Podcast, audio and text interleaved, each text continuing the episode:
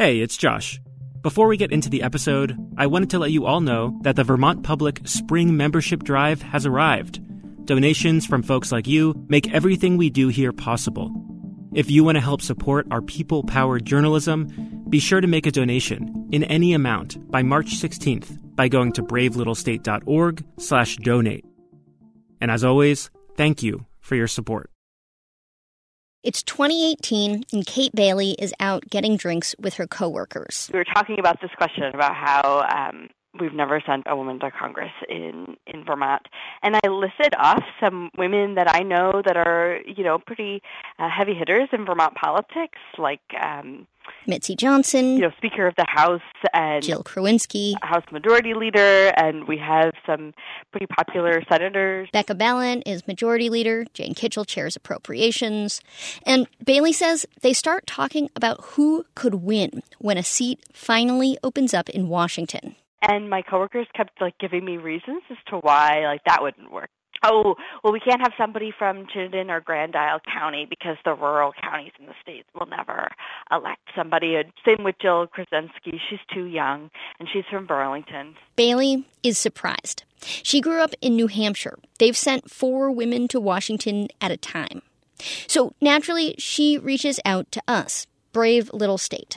My question is, Vermont is 50 out of 50 for sending a woman to Congress, and our 3 representatives are all men in their 70s. So is Vermont ready to send a woman to Congress?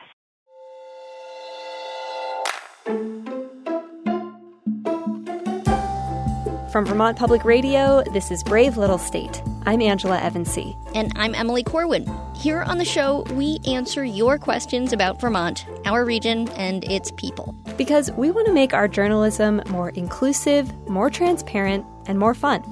Today, we're focusing on a topic you've asked about several times. My name is Carol Macopadai. I'm from San Mateo, California. I'm Kate Bailey from South Burlington. My name's Catherine, and I live in Brattleboro. Camille here, calling from Norwich, Vermont. As part of our reporting, we did something we've never done before. We were inspired by your curiosity to put a question in a recent poll conducted by VPR and Vermont PBS. We asked people, do you think it's a problem that Vermont has never sent a woman to Congress? We'll get to the poll later. First, hi, Brave Little State. Camille here, calling from Norwich, Vermont. Wanted to ask today, why is Vermont so progressive, but the only state in the nation without a woman in the House of Representatives or the U.S. Senate? How do we change this? We have support from the VPR Innovation Fund. Welcome. Thanks to VEDA for their support of Brave Little State. Since 1974, VEDA has helped Vermont businesses grow and thrive. From agriculture to energy, startups to family companies. Find solutions that fit your business. Visit VEDA.org to start your next chapter today. And Sunset Lake CBD, a farmer-owned business crafting CBD products right here in Vermont. Learn more about their sustainable farming practices, delivery options, and how to support local farmers at sunsetlakecbd.com. In 2018, Mississippi elected Cindy Hyde-Smith to Congress, and that was the moment Vermont earned this special distinction. It is now the only state never to have elected a woman to Congress. What's up with that? I've been asking that question of myself. You know, why are we at the bottom? This, if you don't recognize her voice, is Madeline Kunin. She became governor of Vermont 3 days before I was born, in January 1985. I and some friends of mine kind of celebrated when I was elected, not only for myself and my own victory, but we were convinced the dam was broken. Now there'd be a deluge of women governors following in my footsteps. And that just hasn't happened. In 1990, Kunin decided not to run for a 4th term. Vermonters still haven't elected another woman to that office or sent one to D.C. It's been 30 years. I just hope I get to see that day. So why? Why no women? The first thing you might think of is bias. But voters in all states have bias. What Vermont doesn't have is opportunity. That's the biggest challenge facing people in Vermont. This is Jean Sinsdak with the Center for American Women in Politics at Rutgers University. First, she says, we're small. California sends 55 people to Washington. Vermont, just 3. Leahy, Sanders, and Welch. Next, the Vermont electorate is pretty blue. It's gone for every Democratic presidential nominee since 1992. You might think that that would work in women's favor. It doesn't. The number one thing that prevents newcomers from coming into the political process is the power of incumbency. Sinsdak says historically, elected office holders have looked like our delegation, older, white, and male. And when you run for re-election, the odds are very much in your favor. So if the white men get there first, like they did, chances are they're going to stay, especially if there isn't another party taking them on. When you're talking about places where races are essentially non-competitive, so deeply blue states or districts or deeply red states or districts, there's just not as much opportunity. You know, the incumbents tend to benefit even more. Vermont's youngest representative, Peter Welch, is 71 and has been in Congress for 13 years. Senator Bernie Sanders has been there for nearly 30. Pat Leahy, the longest-serving member of the Senate, has been in office for 45 years. And according to a recent VPR Vermont PBS poll, their favorability ratings are through the roof. Get this, women approve of all of them by about 15 percentage points over men. Who would spend their time and money challenging those kinds of numbers? Hello? Across the river, things are different. Hi, Representative. How are you doing? This is Emily with VPR. I'm good. New Hampshire Congresswoman Ann McLane Custer calls me from a car in Nashua, New Hampshire. I want to know how things go in a purple state. She says it was the weekend of President Obama's inauguration when she found out a House seat, which had recently passed from a Republican man to a Democratic one, was being vacated. Custer jumped in. So I ran for this seat as a new candidate. She lost in a nail-biter to the Republican. When she ran again, a National Democratic Congressional PAC put her campaign on a list they call, quote, red to blue.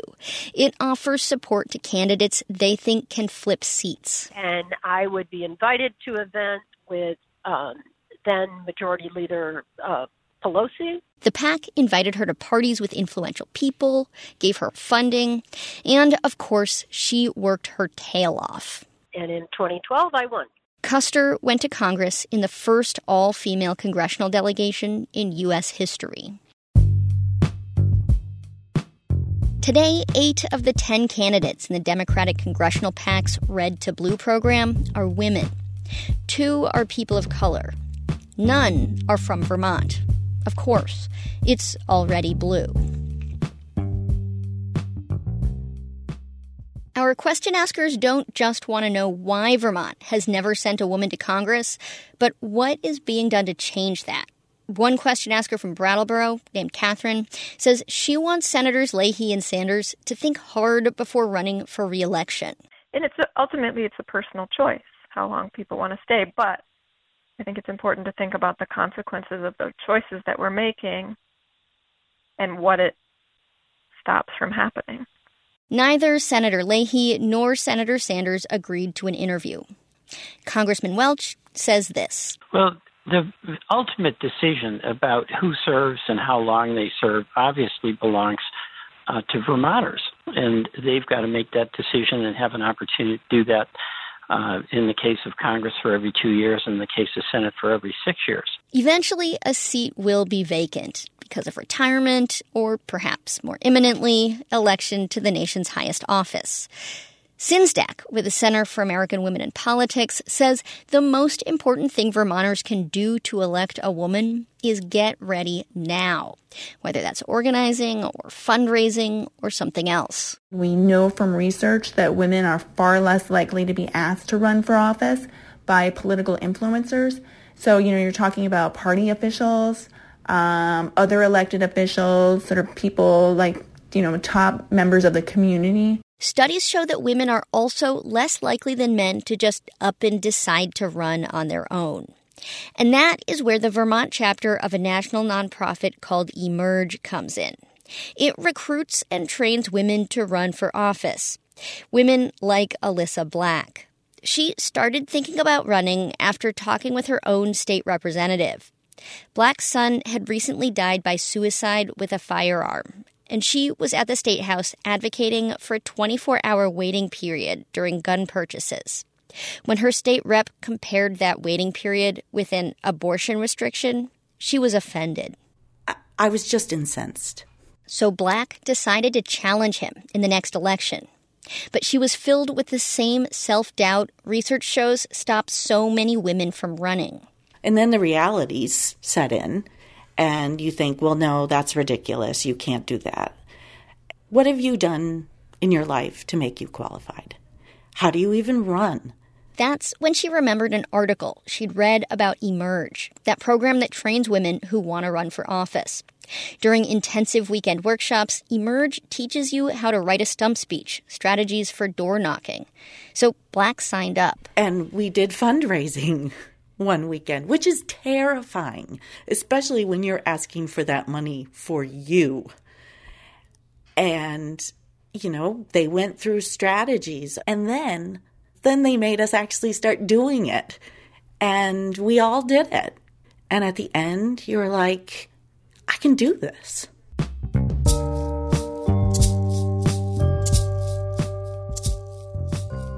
Former Governor Madeline Kunin started the Vermont chapter of Emerge in 2013. Today, 35 Emerge alums are in elected office, 17 in the Vermont legislature. We may not have had a governor who's female in 3 decades, and we may never have sent a woman to Congress.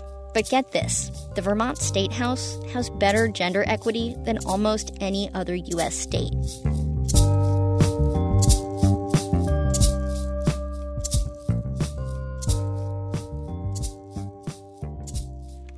So when a seat does finally open up in Congress, what's going to happen? Deb Markowitz is Vermont's former Secretary of State, and she's a former board member of Emerge. She's optimistic Vermont will soon elect a woman to Congress, but she says bias is real. In 2010, she ran in the Democratic primary for governor, and she says people frequently said she didn't look the part. She is, by the way, about 5 feet tall.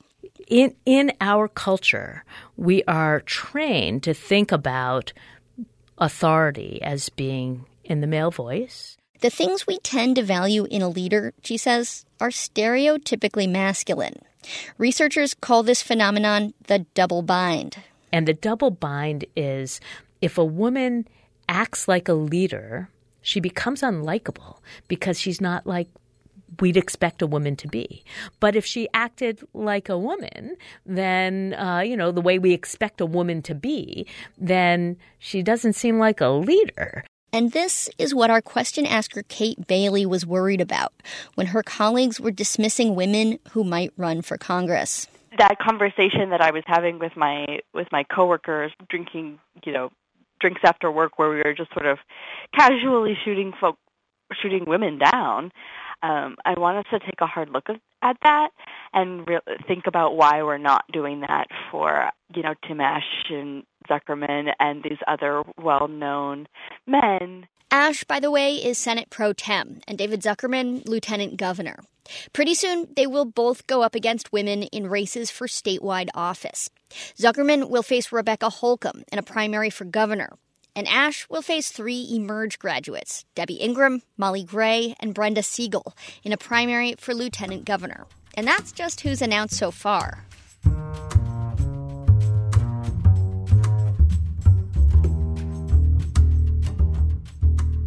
A week ago, VPR's newsroom got back results for a VPR Vermont PBS poll. And that poll included a question inspired by this episode's theme. We had to fit the issue into a multiple-choice question, so we asked this. Vermont is the only state that has never elected a woman to the U.S. House or U.S. Senate. In your opinion, is that a major problem, a minor problem, or not a problem at all? 46% of Vermonters said not a problem. 52 said it is a problem, most a minor one. Women and younger folks were more likely to say it is a problem. But the biggest predictor was party. Republicans were more than twice as likely than Democrats to say Vermont's track record of not sending women to Congress is not a problem.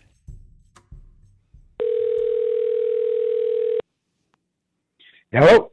David Grant took our poll. He says his answer to this question was not a problem. I ask why. Most of the people I associate with, they don't care, man or woman. They want somebody who's going to do the job. So in my eyes, the people I associate with, no, it's not a problem. Grant works as a truck driver and lives in Barrie. Hello? Beth Brody is a retired school principal in Burlington. She says the fact Vermont hasn't sent a woman is a minor problem because we've come so far. When you look historically at Vermont, as in the rest of the country, those leadership positions went to men, and men were more encouraged to do that. I think we're seeing a turn of the tide. So when I say it's a problem that we didn't face a long time ago, and we should have. The Vermonters I talk to agree on a lot of things. Most believe Vermont has a good delegation already. Most think the system has favored men in the past. And most think Vermont women have an equal shot at winning office in the future. So what does it matter if we've never sent a woman to Congress? When I told Senator Becca Balint that 46% of Vermonters said never having sent a woman to Congress was not a problem, she sounded like I had punched her in the gut. We're friends, and it was just a casual conversation, so I wasn't recording. But later, at the State House, I asked her to explain. And she said it's because she grew up wanting to be in politics, wanting to run for office, but not having any role models. And so for decades, I put aside thinking that I might be able to have that job. And so, and I know many women feel the same way, and girls feel the same way. And I know this because pages, girl pages will come up to me in this building and say, I'm so glad that you're here. I'm so glad that you are a strong woman in this chamber because now I can see myself in this role. Madeline Kunin was that role model for many women in office in Vermont today. And though it's impossible to know what will happen when a seat in U.S. Congress finally opens up, Kunin says she is optimistic. We have a good package of experienced women who would certainly answer the question, is she qualified? For Brave Little State, I'm Emily Corwin.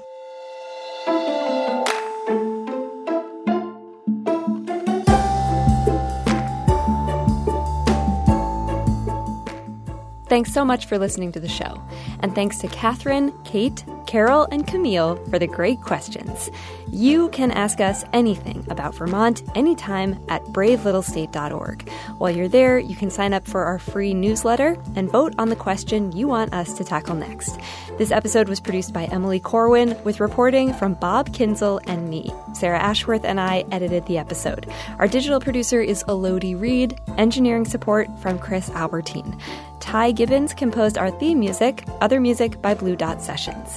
Brave Little State is a production of Vermont Public Radio. We have support from the VPR Innovation Fund. You can support us by becoming a sustaining member of VPR at bravelittlestate.org/donate. I'm Angela Evansy. We'll be back soon. Until then, remember, be brave, ask questions.